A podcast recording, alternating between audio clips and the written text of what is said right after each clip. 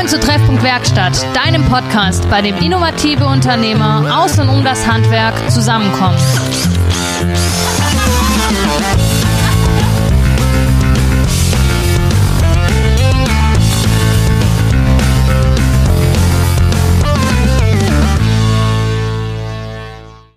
So, hallo und herzlich willkommen zurück. Macht's wieder wie wir, holt euch ein Bier. Es ist wieder der René Schwarz bei uns. Und diese Woche wird's sachlicher. Die letzte Woche ging es darum, wie wir, wie wir, wie, wie der René seine Firma führt und ähm, um die Geschichten. Und dieses Mal geht's um mehr um den Sachverständigen, den öffentlich bestellten, vereidigten Sachverständigen René Schwarz, der fürs Gerüstbauhandwerk von der Handwerkskammer Stuttgart bestellt wurde. Schön, dass du wieder da bist. Hanna, schön, dass du auch wieder da bist. Genau. Hallo Hanna, hallo Jan. Okay, noch, Entschuldigung. genau, und diese jetzt, äh, in dem Teil soll es ein bisschen mehr um das Sachliche gehen. Und ähm, da fängt, glaube ich, die Hanna besser an, weil da ist sie mehr im sachlichen Thema. Ja, also die erste Frage für mich, die sich mir immer wieder stellt, wenn mir Sachverständiger begegnen oder Sachverständige begegnen, wie kommt man dazu, Sachverständiger zu werden? Was hat dich da angetrieben und was war für dich der, der, der, Aus, die Aus, der Ausgangspunkt zu sagen, so, und ich mache das jetzt, ich gehe da in den, in den Bereich rein, ähm, ich, ich will da einen Mehrwert bieten für, mein, für, meine, für die Gesellschaft. So, hallo erstmal. Ich bin wieder zurück. Äh, letzte Woche hat mir das sehr gut gefallen. Vielen Dank nochmal. Ich habe da ein bisschen was mitgenommen, äh, auch wenn ich nicht alles sagen konnte, aber es war wirklich spannend. Hat mir sehr gut gefallen. So, deine Frage, liebe Hanna. Warum wird man Sachverständiger? Als guter Sachverständiger müsst ihr jetzt eigentlich sagen, es kommt darauf an. Genau, es kommt nämlich darauf an. Wenn man einen Gerüstbaubetrieb führt und man ist der Meinung, man hat fachlich, sachlich alles gelernt, was es in dem Berufszweig gibt und man kann mit Architekten, mit Lehrbüchern ähm, in irgendeiner Art und Weise kollidieren und man sagt dem Gegenüber einfach, wie der Sachstand ist, was man gelernt hat und der sagt einfach, nö, glaube ich nicht. Oder mhm. nee, das ist nicht so und du schickst ihm Sachen zu aus der VOB, aus der DIN, die ganzen Schriftsätze äh, und er weigert sich einfach, das so zu akzeptieren. Also was blieb mir denn eigentlich noch übrig? Meister war ich schon, also nächstes Level, High-End, also Sachverständiger. Und zwar nicht nur Sachverständiger von irgendeinem Verband, sondern gleich öffentlich bestellt und vereidigt. Die Handwerkskammer Stuttgart hat bis äh, zum Zeitpunkt meines Eintrittes niemanden gehabt, der sich um das Gewerk kümmert. Ich hatte das auch so ein bisschen als Sprungbrett benutzt, um mich so ein bisschen um die Auszubildenden und die angehenden Gesellen, die da vielleicht kommen, über die äh, Handwerkskammer Stuttgart so ein bisschen zu akquirieren, mich da so ein bisschen einzubringen, um das Berufsbild des Gerüstbaus auch so ein bisschen nach vorne zu bringen. Äh, und wie geht es am besten natürlich mit dem Sachverständigen? Als Sachverständiger hat man natürlich ähm, ja, gewisse Regeln zu befolgen. Ich kann als Sachverständiger nicht so hantieren wie als Unternehmer. Das heißt, ich würde auf der Baustelle und auch in einem Kundengespräch ähm, nicht damit prahlen, dass er doch die Füße stillhält und sich mal zurückhält, weil ich bin doch öffentlich bestellt und vereidigter Sachverständiger. Nein, eben nicht. Äh, das geht in der Form immer ganz ruhig und sachlich ab ich stecke dann den meisten Leuten einfach am Ende des Gesprächs, wenn sie es dann doch nicht wahrhaben wollen, einfach ein tolles Kärtchen zu, wo sie dann selber feststellen, ups, ich habe mich mit jemand unterhalten, der tatsächlich ein fachliches Niveau hat, was schon weit über allen anderen steht. Und das ist einfach auch so ein bisschen meine Intention gewesen. Ich möchte mehr wissen, ich möchte alles wissen. Es ist ein Beruf, der macht mir mega viel Spaß. Und ich möchte einfach auch meinen Jungs äh, ein Stück weit was mitgeben, dass sie sagen können, hey, unser Chef ist nicht nur Meister und Unternehmer, sondern unser Chef ist auch öffentlich bestellt und vereidigter Sachverständiger. Mhm. So, und dann macht das einfach auch, dann macht das einfach auch ein bisschen anders Spaß, wenn man selber weiß, ich weiß einfach ein bisschen mehr wie die anderen. Und das kann man zum Teil auch in seinem eigenen Betrieb irgendwo ausnutzen, ganz klar. Ja, man kennt äh, die Aufmaßregeln ganz anders als man eigentlich sie im Buch findet. Warum? Weil man es ganz anders darstellen, ganz anders begründen kann. Äh, und das äh, ja, ist einfach toll. Es Wissen ist Macht. Ja, in gewisser Art und Weise schon. Man darf es aber auch nicht übertreiben. Ja. Aber auch als Sachverständiger hatten wir gewisse Regeln, Gesetze zu befolgen, natürlich auch äh, eine regelmäßige Fortbildung. Das heißt, nur weil ich einen Meisterbrief habe und eine eigene Firma und bin da Sachverständiger, heißt das noch lange nicht, dass ich mich zurücklehnen kann. Nein, im Gegenteil, ich muss an Schulungen teilnehmen, ich muss äh, fachliche Kurse besuchen im Hinblick auf Gerüstbau. Es gibt ein gewisses Punktesystem bei der Handwerkskammer, was man einhalten muss. Hm, ja. Wie ist es? Ähm das weiß ich jetzt nicht, wie es bei euch ist. Bei uns äh, ist es so, ähm, dadurch, dass mein Vater ja auch von der Handwerkskammer bestellt und vereidigt ist, gibt es bei uns ziemlich viele Thematiken mit, den, mit Befangenheit. Ist es bei euch auch so ein starkes Thema? Hatte ich ja gerade auch schon erwähnt, man muss das ein bisschen ausblenden. Unternehmer, mhm. Sachverständiger muss man ganz klar trennen. Es ist etwas schwierig, wenn man da Fälle bekommt, von Gerichten, wo man aufmacht und gleich feststellt, ach, der schon wieder, ach, der, ach, den kenne ich und auch, das ist doch ein Kunde von uns, der klagt da den Gerüstbauer an. Das muss man aber objektiv wirklich komplett ausblenden und da muss man einfach sagen, wer hat jetzt tatsächlich recht? Hm. Ich bin der Sachverständige, ich bin dafür da, die Wahrheit ans Licht zu bringen, beziehungsweise ich bin die rechte Hand vom Richter. Ich sorge für Aufklärung, ich sage dem Richter, was die Tatsachen, die Fakten sind und damit ist gut. So, und dann muss das einfach auch Spaß machen. Und wenn man dann natürlich ähm, ja, feststellt, dass der ein oder andere Gerüstbauer den ein oder anderen Kunden sehr gerne mal über den Tisch ziehen will, dann schmunzelt man sich, äh, schmunzelt man halt auch mal, lacht mal drüber, aber das ist dann am nächsten Tag wieder vergessen, weil es wirklich komplett zu trennen ist. Und ähm, der späteste Zeitpunkt, wann du ja wahrscheinlich eingeschalten wirst, ist, wenn das Gerüst einstürzt und im schlimmsten Fall noch ein Menschenschaden ist. Wann wäre der beste Zeitpunkt, dich einzuschalten? Also einschalten generell kann man mich immer, weil ich bin ja öffentlich bestellt und vereidigt. Ja. Das heißt, äh, ich bin für jeden da und ich muss auch für jeden tätig werden in erster Linie. Das heißt, ich kann nicht sagen, ich habe keine Zeit, ich habe keinen Bock, sondern ich bin eine Verpflichtung eingegangen und zwar eine Verpflichtung nicht nur mit der Handwerkskammer, sondern mit jedem, egal ob, egal ob es jetzt eine öffentliche Einrichtung ist, eine Gemeinde, eine Stadt, ein Richter oder auch Privatperson. In erster Linie gilt mal, du bist der Sachverständige, der andere will Wissen von dir und du bist verpflichtet, ihm das Wissen zu vermitteln. Natürlich gegen Entgelt, Gott sei Dank. Ja, Glück gehabt, ha? Puh, nicht noch ein Ehrenamt. Nein. ähm, nee, die Frage, die Frage war eher darauf abgezielt, wenn ich wenn ich jetzt zum Beispiel feststelle, das Licht funktioniert nicht, dann rufe ich einen Elektriker, dann brauche ich aber noch keinen Sachverständigenrufe. Wenn ich allerdings merke, der Elektriker war da und auf einmal bildet sich um meine Lampe schwarze Ränder, dann ist die Überlegung, ob ich nochmal einen Elektriker rufe oder ob ich einen Sachverständigen rufe. Okay. Wann, wann ist das, wann empfiehlst du einem Laien, wenn jetzt einfach ein Laie sagt, hey, ich habe jetzt irgendwie ein schlechtes Bauchgefühl oder darauf läuft es ja meistens hinaus, aber was ist so das wirklich Alarmsignal Nummer eins, hier funktioniert jetzt gerade was ganz gewaltig nicht.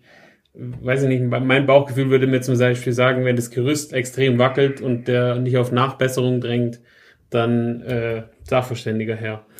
Also in erster Linie ist es ja mal vergütungspflichtig, meine Tätigkeit. Das heißt, egal wer mich ruft oder mich bestellt, hat in gewisser Art und Weise etwas zu bezahlen. Das ist auf der einen Seite für mich zwar was Schönes, auf der anderen Seite für den Kunden zwar nicht ganz so toll, aber man muss sich immer überlegen, gebe ich ein paar Euro aus, lass den Sachverständigen auf die Baustelle kommen, der erklärt mir, was Sache ist und dann kann der wieder gehen. Es muss nicht immer gleich ein vollumfängliches Gutachten sein oder Stellungnahme, mhm. sondern es reicht auch mal ein kleiner Hausbesuch vor Ort. Äh, und es gibt tatsächlich Fälle, da ist der Streitwert weit unter 1000 Euro und das Gutachten hat dann eine Größenordnung von eher 1500 Euro und den beiden Beteiligten geht es eigentlich gar nicht darum, was kommt dabei raus, sondern wer hat einfach nur Recht. Das heißt, manche Leute nehmen tatsächlich, Geld in die Hand, um einfach nur zu wissen, vielleicht auch für die Zukunft, wie ist denn der Sachstand, wie ist tatsächlich äh, der aktuelle Stand äh, der Technik oder der Abrechnung oder wie verhält sich das im Mietrecht im Hinblick auf Gerüstmaterial. Äh, es sind aber auch größere Fälle dabei, die, naja, über mehrere tausend Euro gehen. Aber wie gesagt, ich kann jedem nur empfehlen, so ein Sachverständiger kostet nicht 1000 Euro die Stunde, sondern er hat einen normalen Handwerkersatz von der Kfz-Werkstätte.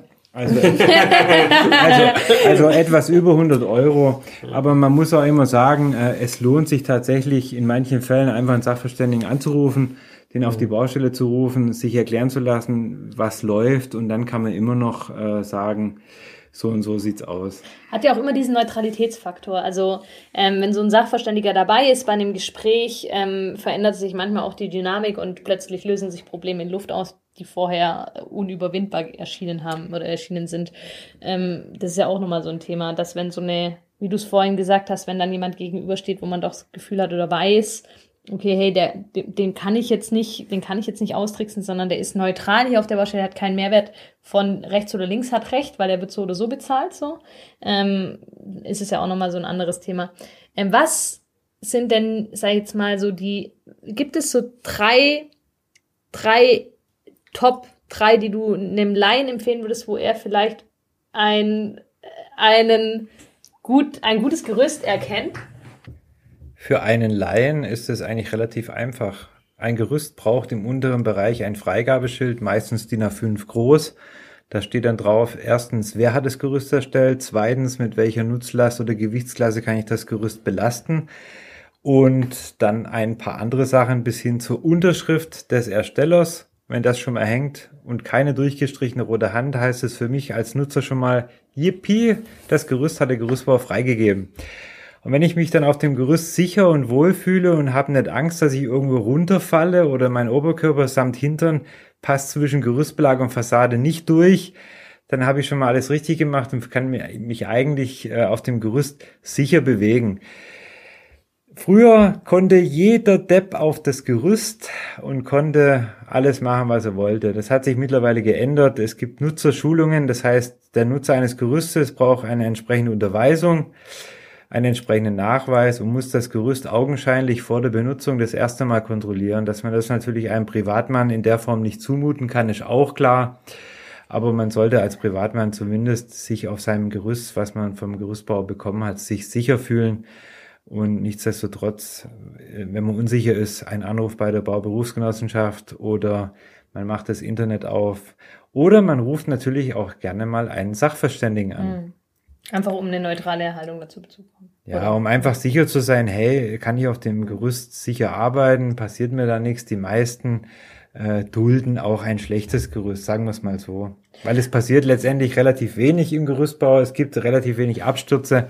Es gibt natürlich hin und wieder ähm, ein paar einzelne Schürfwunden, Schnittwunden und irgendwelche Verletzungen oder umgeknickste Füße, auch bei den Dachdeckern und Flaschnern äh, weil die irgendwo zwischen den Gerüstbelägen mal reinrutschen, aber es ist doch, äh, ja, nicht so schlimm, wie man es eigentlich vermuten sollte. Aber dennoch, die reinen Abstürze in der ganzen Baubranche sind relativ hoch. Ja. Deswegen sollte man sich auch als Privatnutzer auf einem Gerüst so wohlfühlen, dass man keine Angst hat, dass man irgendwo runterfällt. Beziehungsweise die Notwendigkeit eines Gerüstes erkennen. Also das ist ja immer, also das begegnet uns im Alltag ganz oft. Die Frage, brauchen wir da wirklich ein Gerüst? Ähm, dieses Thema, das geht doch auch so. Ähm, wie stehst du zu diesen, zu diesen Annahmen, diese Notwendigkeit eines Gerüstes annehmen und erkennen, weil Gerüst kostet natürlich, kostet es Geld, ist auch logisch, da steht eine Leistung dahinter, steht Material dahinter, aber ähm, es rettet Menschenleben, Tatsache. Ähm, hast du da als Sachverständiger eine klare Meinung zu diesem Thema? Ja, also es geht äh, nichts über ein Gerüst. das ja, das sagt ja auch schon, das das, schon wenn du dieses Top-Prinzip anwendest, ist ja schon das Gerüst das, was ja, das Gerüst ist, auch wenn es Geld kostet, je kleiner, desto teurer, ganz klar, weil natürlich da ein Haufen Zeit auf der Straße bleibt. Die Logistik von dem Gerüst ist äh, mehr oder minder bei den Kleinigkeiten das, was da richtig reinhaut am Preis, aber man muss ganz klar sagen, äh, es ist für alle Beteiligten immer noch das Beste und Simpelste, was man sich bringen lassen kann auf die Baustelle, um dann wirklich sicher arbeiten zu können. Mhm. Ja, also wenn man jetzt irgendwo eine Dachrinne reinigt mit der Hebebühne, na dann viel Spaß. Die kostet zwar nur 200 Euro, aber dann will der Hersteller noch einen Antransport, einen Abtransport, dann will er noch eine Versicherung. Und wenn es an dem Tag regnet, dann kannst du mit deiner Hebebühne für einen Tag um 300, 350 Euro auch nicht so weit kommen. Also dann nimm doch lieb, lieber 600, 700 Euro in die Hand und lass dir Zeit, arbeite sicher ähm, und lass dann vielleicht, wenn du fertig bist, nochmal deinen Dachdeckerkumpel drüber gucken, ob das, was du gemacht hast als Privatmann, äh, dann auch in Ordnung ist. Mhm. Ja, das heißt, letztendlich, die meisten Bauherren sind ja immer so, immer noch zweimal kontrollieren. Also wenn das Gerüst steht und man kann das Gerüst für vier Wochen zum gleichen Preis bekommen wie für einen Tag. Das heißt, wir verschenken letztendlich die Gerüste für vier Wochen, äh, hat man das Gerüst die ganze Zeit und kann auch noch weitere Tätigkeiten machen. Also, wann immer es in die Höhe geht, nimmt lieber ein Gerüst anstatt irgendeine Hebebühne oder eine Leiter. Und die schlimmsten Unfälle finden bekanntlich zwischen einem Meter und einem Meter fünfzig statt. Okay. Ähm, wie sieht es denn da mit der Verantwortung aus? Also hat, welche Verantwortung hat der Bauherr für das Thema Gerüst? Ähm, gibt es da, weil das ja, das ist so ein Thema, das, das, das ungern angesprochen wird, aber da, da gibt es eine klare Haltung eigentlich dazu, richtig? Ja, es gibt nicht nur eine klare Haltung, es gibt ein ganz klares Regelwerk und das ist bei uns die THBS 2121 und da stehen ganz viele Sachen drin. Und ich möchte jetzt keinen, äh, naja, in Aufruhr versetzen, aber ähm, es sei gesagt, der Bauherr haftet ein Stück weit mit für die Dummheit seiner Handwerker. Es ist einfach so. Ähm, der Gesetzgeber sorgt mit den Regelungen eigentlich immer dafür, die Handwerksunternehmen und auch die Mitarbeiter ein Stück weit zu schützen. Und zwar zu schützen vor unsachgemäßem Missbrauch egal ob es um Baustoffe geht oder auch um Gerüst. Das heißt, der Staat oder der Gesetzgeber, die BG Bau oder ein Unfallversicherungsträger möchte eigentlich natürlich immer in erster Linie, dass der Bauherr sich ein bisschen drum bemüht, das nicht schwarz zu machen, sondern ein paar Euro in die Hand zu nehmen, sich in Fachbetrieb kommen zu lassen, damit es dann auch vernünftig gemacht wird. Genau um das nochmal klar auszudrücken, ein Bauherr hat auch die Verpflichtung für Sicherheit an seinem Baugewerk an seinem Bau, an seiner Baustelle zu sorgen, beziehungsweise dafür sicher zu, oder sicherzustellen, dass die Handwerker, die dort tätig sind, sicher arbeiten können. Das heißt, Sicherheit nicht zu verhindern, sondern eher proaktiv zu unterstützen. Genau, das heißt, er muss ein Stück weit sich drum bemühen, weil er halt auch ein Stück weit mit in der Haftung drin ist. Bei den größeren Bauvorhaben ist es jetzt meistens so geregelt, dass der Bauherr schon durch die Bauberufsgenossenschaft angeschrieben wird, das und das steht an, äh, nehmt ihr doch bitte einen Sicherheits- und Gesundheitsschutzkoordinator hinzu, der einfach die Baustelle überwacht. Genau. Gut. Der sogenannte Sigiko. Sigiko, genau. Gehasst und geliebt auf der Baustelle.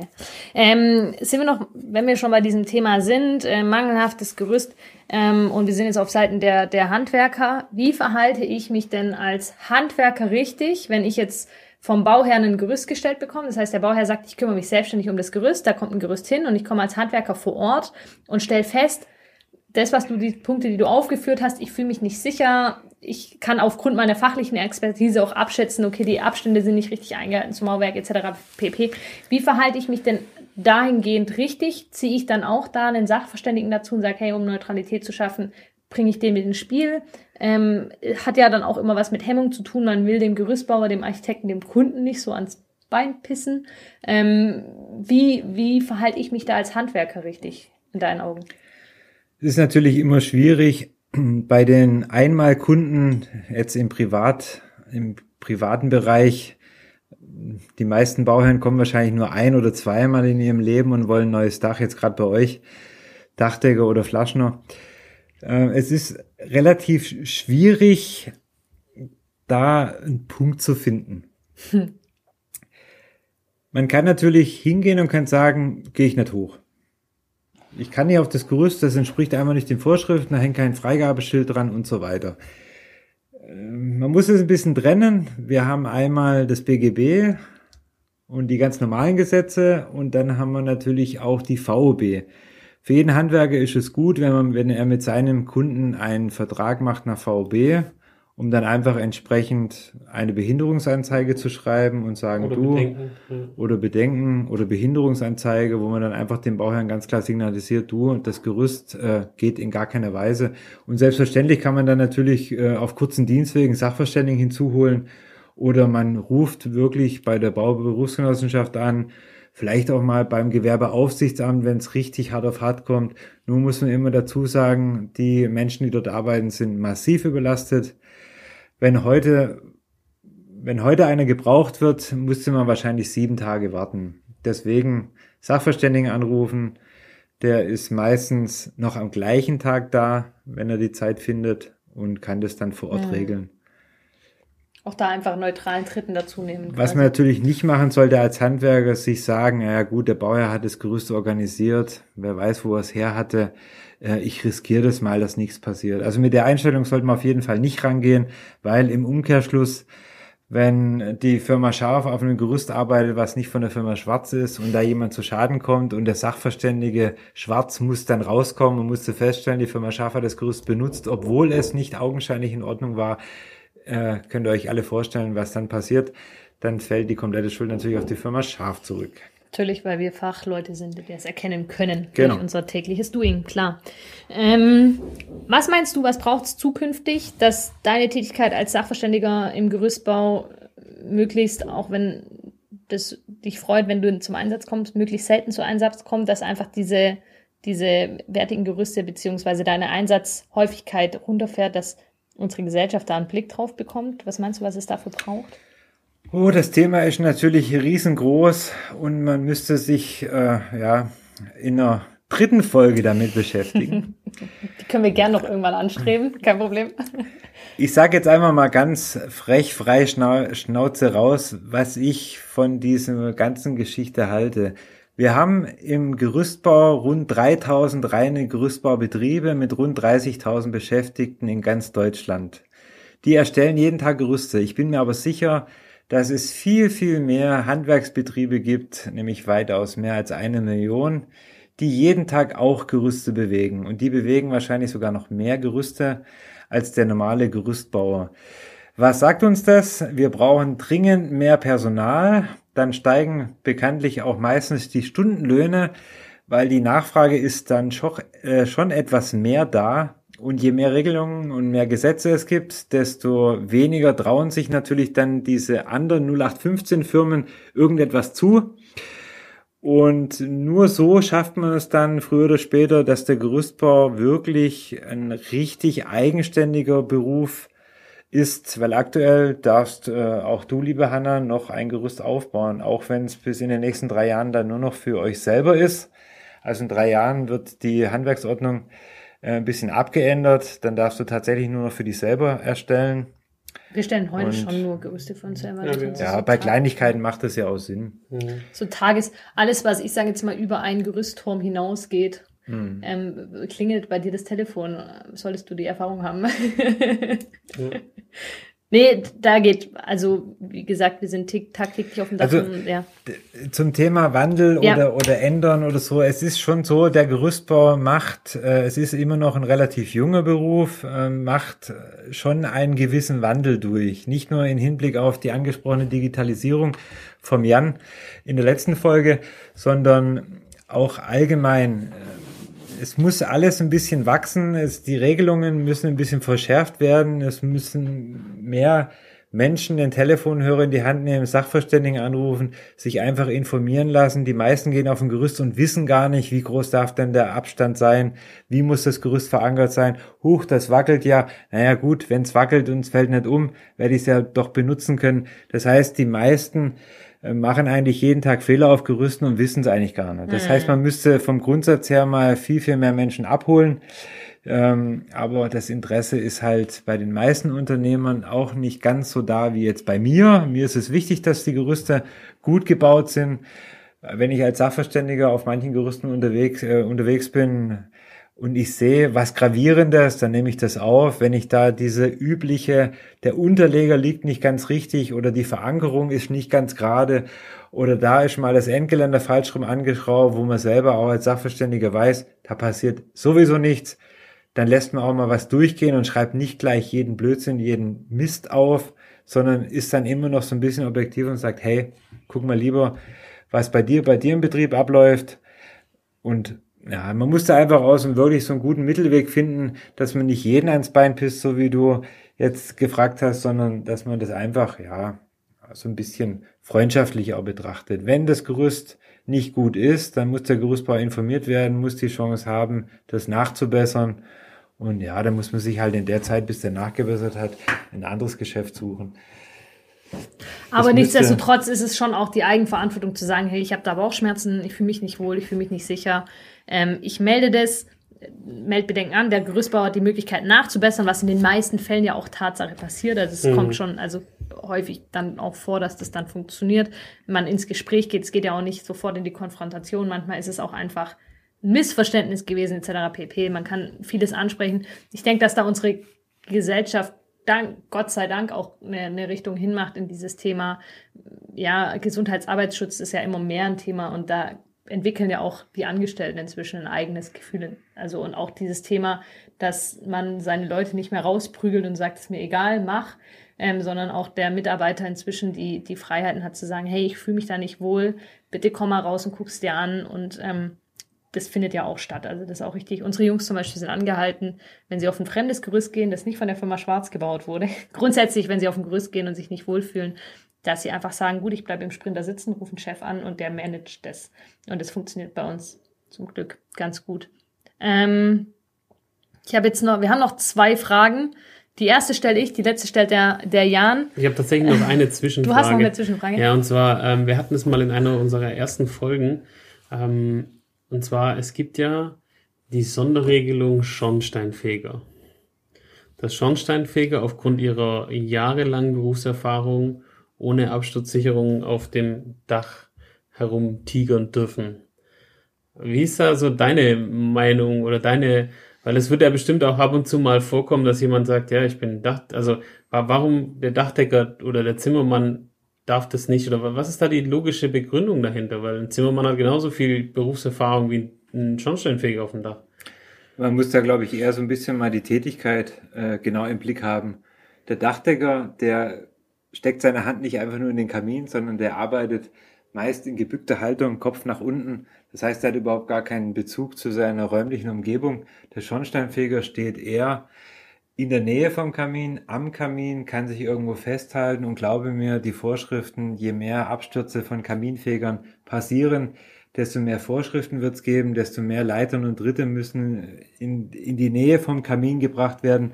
Und so wie ich das jetzt aus den ganzen Neubauten kenne, muss der Kaminfeger zum Teil gar nicht mehr raus aufs Dach selber, sondern der hat seine Klappe, seine Öffnung, putzt einmal oben, putzt Mhm. einmal unten im Keller, räumt sein Zeug raus und fertig. Aber es ist tatsächlich so, man muss immer so ein bisschen entscheiden, als Dachdecker, fühle ich mich fit, fühle ich mich wohl, kann ich da auch mal raus und ein paar Ziegel umdecken, ohne Schutz, ohne Sicherheit? Ja klar, du kannst auch auf der Autobahn unangeschnallt 160, 170 fahren und kannst es drauf anlegen. Es ist immer, bleibt immer irgendwie so ein bisschen jedem selber überlassen, inwieweit ich mich absichern möchte. Es gibt äh, Sicherheitssysteme, es gibt die PSA gegen Absturz, man kann sich anschnallen. Äh, meistens passieren dann dummerweise auch tödliche Unfälle, obwohl man gesichert war, weil wenn ich in so eine in so ein Fanggurt reinfalle und mich hört keiner und ich hänge da 20 Minuten, kann man mich dann einfach nur runterschneiden, weil die Hauptschlagadern in den Beinbereichen einfach so Mhm. abgeschnürt wurden, dass äh, ja, dass mein Körper einfach aufgegeben hat. Ja. Also man, man muss das immer wirklich genau betrachten und auch immer die Dauer der Tätigkeit auch so ein bisschen im Blick haben. Also ich sage mal so, ein Schornsteinfeger, der 60 Jahre alt ist, wissen wir beide, der wird wahrscheinlich nicht mehr auf dem Dach rumtoben und sich da frei bewegen. Gegenüber ein 20, 25-jähriger Schornsteinfeger, dem kann man das wahrscheinlich schon zutrauen, dass er mal zu einem Kamin hinläuft, wenn das Dach nicht gerade steil ist. Hm, hm. Ja, es ist, ich finde es einfach immer nur spannend, weil es ja auch so eine der historischen Gesetze noch ist, die von Anno dazu mal da sind. Also die, dieses Gesetz ist ja, glaube ich, 1913 oder so, wo es dieses Schornsteinfegergesetz gab. Also es Ja. gibt bei uns tatsächlich in einer Verordnung immer noch einen Passus drinne, dass wenn die Möglichkeit besteht, dass man keine Schutzausrüstung tragen kann und sich sonst nicht absichern kann, in welcher Art und Weise, dass der stärkste und best ausgebildetste Mitarbeiter das machen muss. Das heißt, die Person, die man eher, die man es am ehesten zutrauen würde. Wir haben solche Momente schon gehabt, aber die kommen immer seltener vor, weil man einfach in Hinblick dessen, weil man den Arbeitsschutz ein bisschen im Hinterkopf hat, muss man einfach mehr Zeit mitbringen, muss man einfach zusätzliche Gerüste stellen, um vielleicht auch die gefährlichen Bereiche schon vorher abzusichern. Das heißt, es wird immer Möglichkeiten geben, wo du in deiner Gefährdungsbeurteilung so ganz klar darstellen musst, dass falls was passiert, dass du auch als Unternehmer oder auch als Sachverständiger gut dastehst und auch abgesichert bist. Und letztendlich sind die Regelungen nicht gemacht, damit die, Mitarbeiter sie immer befolgen, sondern damit die Unternehmer besser abgesichert sind. Mhm. Weil der Mitarbeiter hat es einfach zu machen und der hat die Gefährdungsbeurteilung zu erstellen, der hat die Gefahrenquellen vorher zu prüfen, damit nichts passiert. Ja, ich kann da ja. Und ich wette, dass ich wette, dass der, dass der Schornsteinfeger auch seine Gefährdungsbeurteilung machen muss. Der muss die wahrscheinlich nicht für jedes Gebäude machen, aber wie schon gesagt, der muss auch nicht mehr auf jedes Dach, um den Kamin zu reinigen, mhm. weil er die meisten jetzt mittlerweile von innen reinigen kann. Mhm. Aber das ist auch ein Beruf, der wahrscheinlich nicht so gut bezahlt ist und wahrscheinlich auch nicht jeder machen will. Ja, ja, ja gut, Schornsteinfeger machen ja deshalb, glaube ich, auch relativ viel Zusatzgeschäft. Nee, das ist einfach nur, ich finde, das ist immer ein mega spannendes Thema, quasi wie es mit diesem Ungesicherten, in Anführungszeichen, weil ähm, mir ist ja tatsächlich der Fall passiert, dass ähm, äh, zum, also bei, nicht bei mir in der Firma, aber ein äh, Meisterschulkamerad, der ähm, einen Antennenmast alleine demontiert hat und sich die Antennenstangen verfangen hat und quasi dann der 8 Meter Antennenmast ihn mit runtergerissen hat und er dann eine halbe Stunde noch lebend hinterm Haus lag, noch eine halbe Stunde lebend im Krankenwagen. Mhm. Bisschen, also die Kundin hat ihn dann gefunden und dann war er noch im Krankenwagen und nach einer Stunde ist er dann relativ qualvoll im äh, RTW gestorben. Und deshalb weiß ich, deshalb, ich bin bei auch, also das war, weiß ich noch wie heute, ähm, dass ich da in der Sonntagnacht, als ich das erfahren habe, nicht so gut geschlafen habe. Und ähm, deshalb äh, ist auch immer mein, mein Anhalten, dass man so, so, so ein Passus gehört in meinen Augen einfach rausgestrichen, weil es gibt ja die Möglichkeiten, sei es jetzt nur so, eine, so, eine, so, ein, so, ein, so, ein, so ein Hänger für die Türe oder was auch immer. Also es gibt ja fast immer Möglichkeiten, wo der raus kann. Ne? Also ja, das ist aber das Schöne, finde ich, ist es genau das, was ich vorhin betonen wollte, ist dieses, diese Entwicklung bei uns in der Gesellschaft ist schon dahingehend. Mhm. Der Fokus ist auf Thema Arbeitssicherheit, Gesundheit schon irgendwo wachsend und technische Lösungen ähm, kommen immer bessere, immer auch praktische, umsetzbarere. Also es ist nicht mehr so, dass es eine, eine, eine riesen ja, ein riesen Arbeitsumweg ist. Natürlich in Spezialfällen schon, muss man sich Gedanken machen, wie mache ich es technisch besser. Aber es ist schon so, dass da die, die ich sage jetzt mal, die Industriepartner, die in dem Bereich tätig sind, sich immer mehr Gedanken machen, auch immer öfters praxisnahe Lösungen bieten, eben um diesen Arbeitsschutz in Höhen ähm, abdecken zu können. Und ähm, nichtsdestotrotz denke ich, ist es manchmal auch, muss es nicht ultra kompliziert sein, sondern muss man sich einfach denken, okay, was kostet das Gerüst? Das ist jetzt die Arbeitszeit in Ordnung, aber was ist es wert, ähm, wenn vor meinem Küchenfenster einer runtersegelt? Da hätte ich dann doch lieber ein Gerüst stehen haben. Und ich denke, das ist schon das, das Umdenken ist da und dessen muss man sich immer wieder bewusst werden. Und dann denke ich, kriegen wir dann eine gute Entwicklung. Ja, also ich hatte ja gesagt, es passiert immer so wenig, aber wenn man da mal tatsächlich genauer hinschaut und mal den Bau allgemein betrachtet ja. und im Internet auf den gewissen Suchmaschinen mal eingibt, äh, Arbeitsunfälle letztes Jahr oder so, dann kommen äh, zum Teil Zahlen zwischen 30 und 60.000. Ja. Und wie viel dann dabei gestorben sind. Also es ist überall eine gewisse Grauzone, Dunkelziffer vorhanden, wo man dann tatsächlich sagt, gut, dass es bei mir noch nicht passiert ist und ich will mehr tun, ich will meine Jungs schützen, ich will die sichern.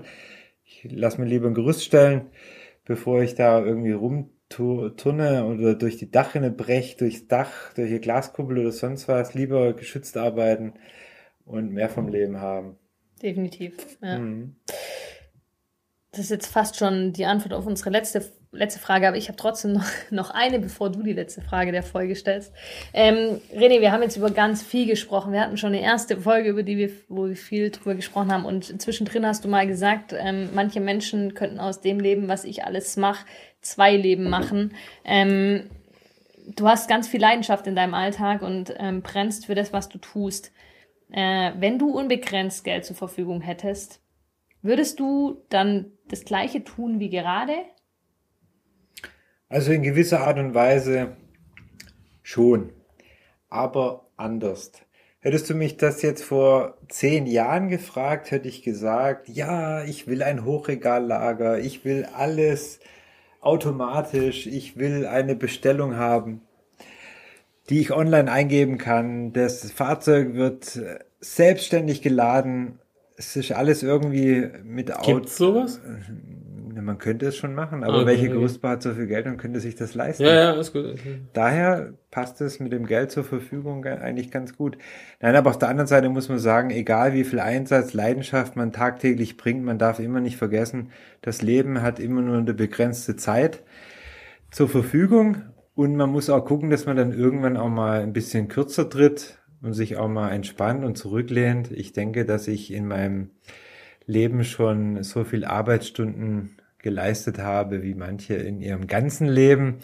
Das heißt, ich könnte eigentlich schon in Rente, äh, habe aber gar kein Interesse, weil mir noch jede Menge Geld fehlt, damit ich in Rente kann. Das ist meistens äh, das Laster, was man so hat. Man kann zwar immer viel haben, aber wenn man viel hat, sieht es wieder anders aus.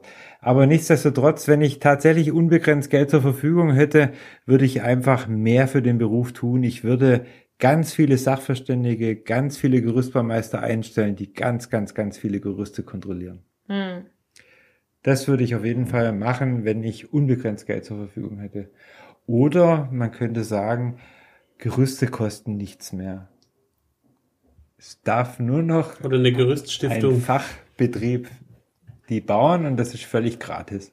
Wie auch immer. Aber in der Berufszweig Gerüstbau, egal in welche Richtung, muss sich sehr, sehr viel ändern. Mhm.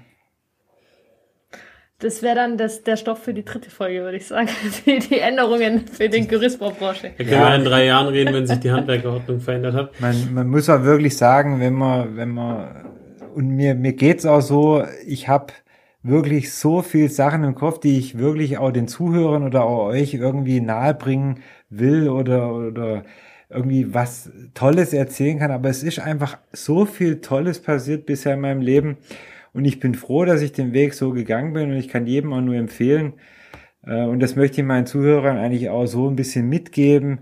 Lernt einen Handwerksberuf, egal welchen. Es ist einfach toll. Es ist ein tolles Gefühl, wenn man handwerklich was unternimmt, was macht. Dann weiß man am Abend, was man geleistet hat, was man geschaffen hat. Und ähm, es sorgt mit Sicherheit in den nächsten Jahren auch für einen sehr gut gefüllten Geldbeutel. Denn Handwerk will nicht jeder machen. Aber Handwerk hat bekanntlich goldenen Boden. So, eigentlich will die Hanna jetzt, dass ich eine andere Frage stelle, die du jetzt schon einen Teil beantwortet hast. Aber mir brennt die ganze Zeit schon eine ganz andere Frage. Und zwar, du sitzt ja hier vor uns quasi mit, mit lodernden Augen. Ähm, aber die Frage, die sich mir die ganze Zeit stellt, ist, hast du ein Vorbild? Und wer und warum? Weil so, so wie du redest, muss irgendwas dich antreiben oder irgendwas, gibt es irgendwas, wo du, wo du aufschaust? So? Also es gibt tatsächlich niemanden, wo ich jetzt sagen würde, hey, ich wäre so gern wie der. Ich würde mir wünschen, dass manche Leute eher so sind wie die Hanna, wie der Jan oder so wie ich, die einfach ja durchs Leben gehen, aufschauend, die was tun, die sich bemühen. Es ist auch äh, ja sehr ungewöhnlich, dass gerade ihr zwei so einen geilen Podcast macht, gerade mit mir. Äh, herzlichen Dank nochmal dafür. Aber man muss ganz klar sagen, jeder ist doch so ein bisschen selber seines Glückes Schmied. Man kann es einfach nicht nur laufen lassen, sondern man muss einfach ein bisschen was tun, man muss sich ein bisschen einsetzen und dann kommt der Erfolg letztendlich von ganz allein. Ich glaube, damit hättest du die Frage, die ich eigentlich hätte stellen sollen, somit beantwortet. weil das war, glaube ich, so ziemlich das, was du unseren Zuhörern auch mitgeben wollen würdest.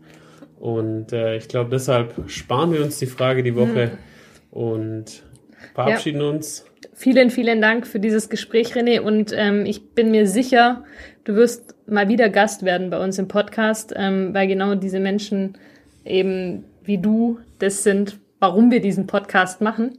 Und ähm, ich freue mich jetzt schon auf irgendwann mal eine dritte Folge mit dir. Vielen Dank für dieses Gespräch. Ja, danke Hanna, danke Jan, hat mich sehr gefreut. Schönen Abend euch. Ciao. Ciao, ciao. Ciao.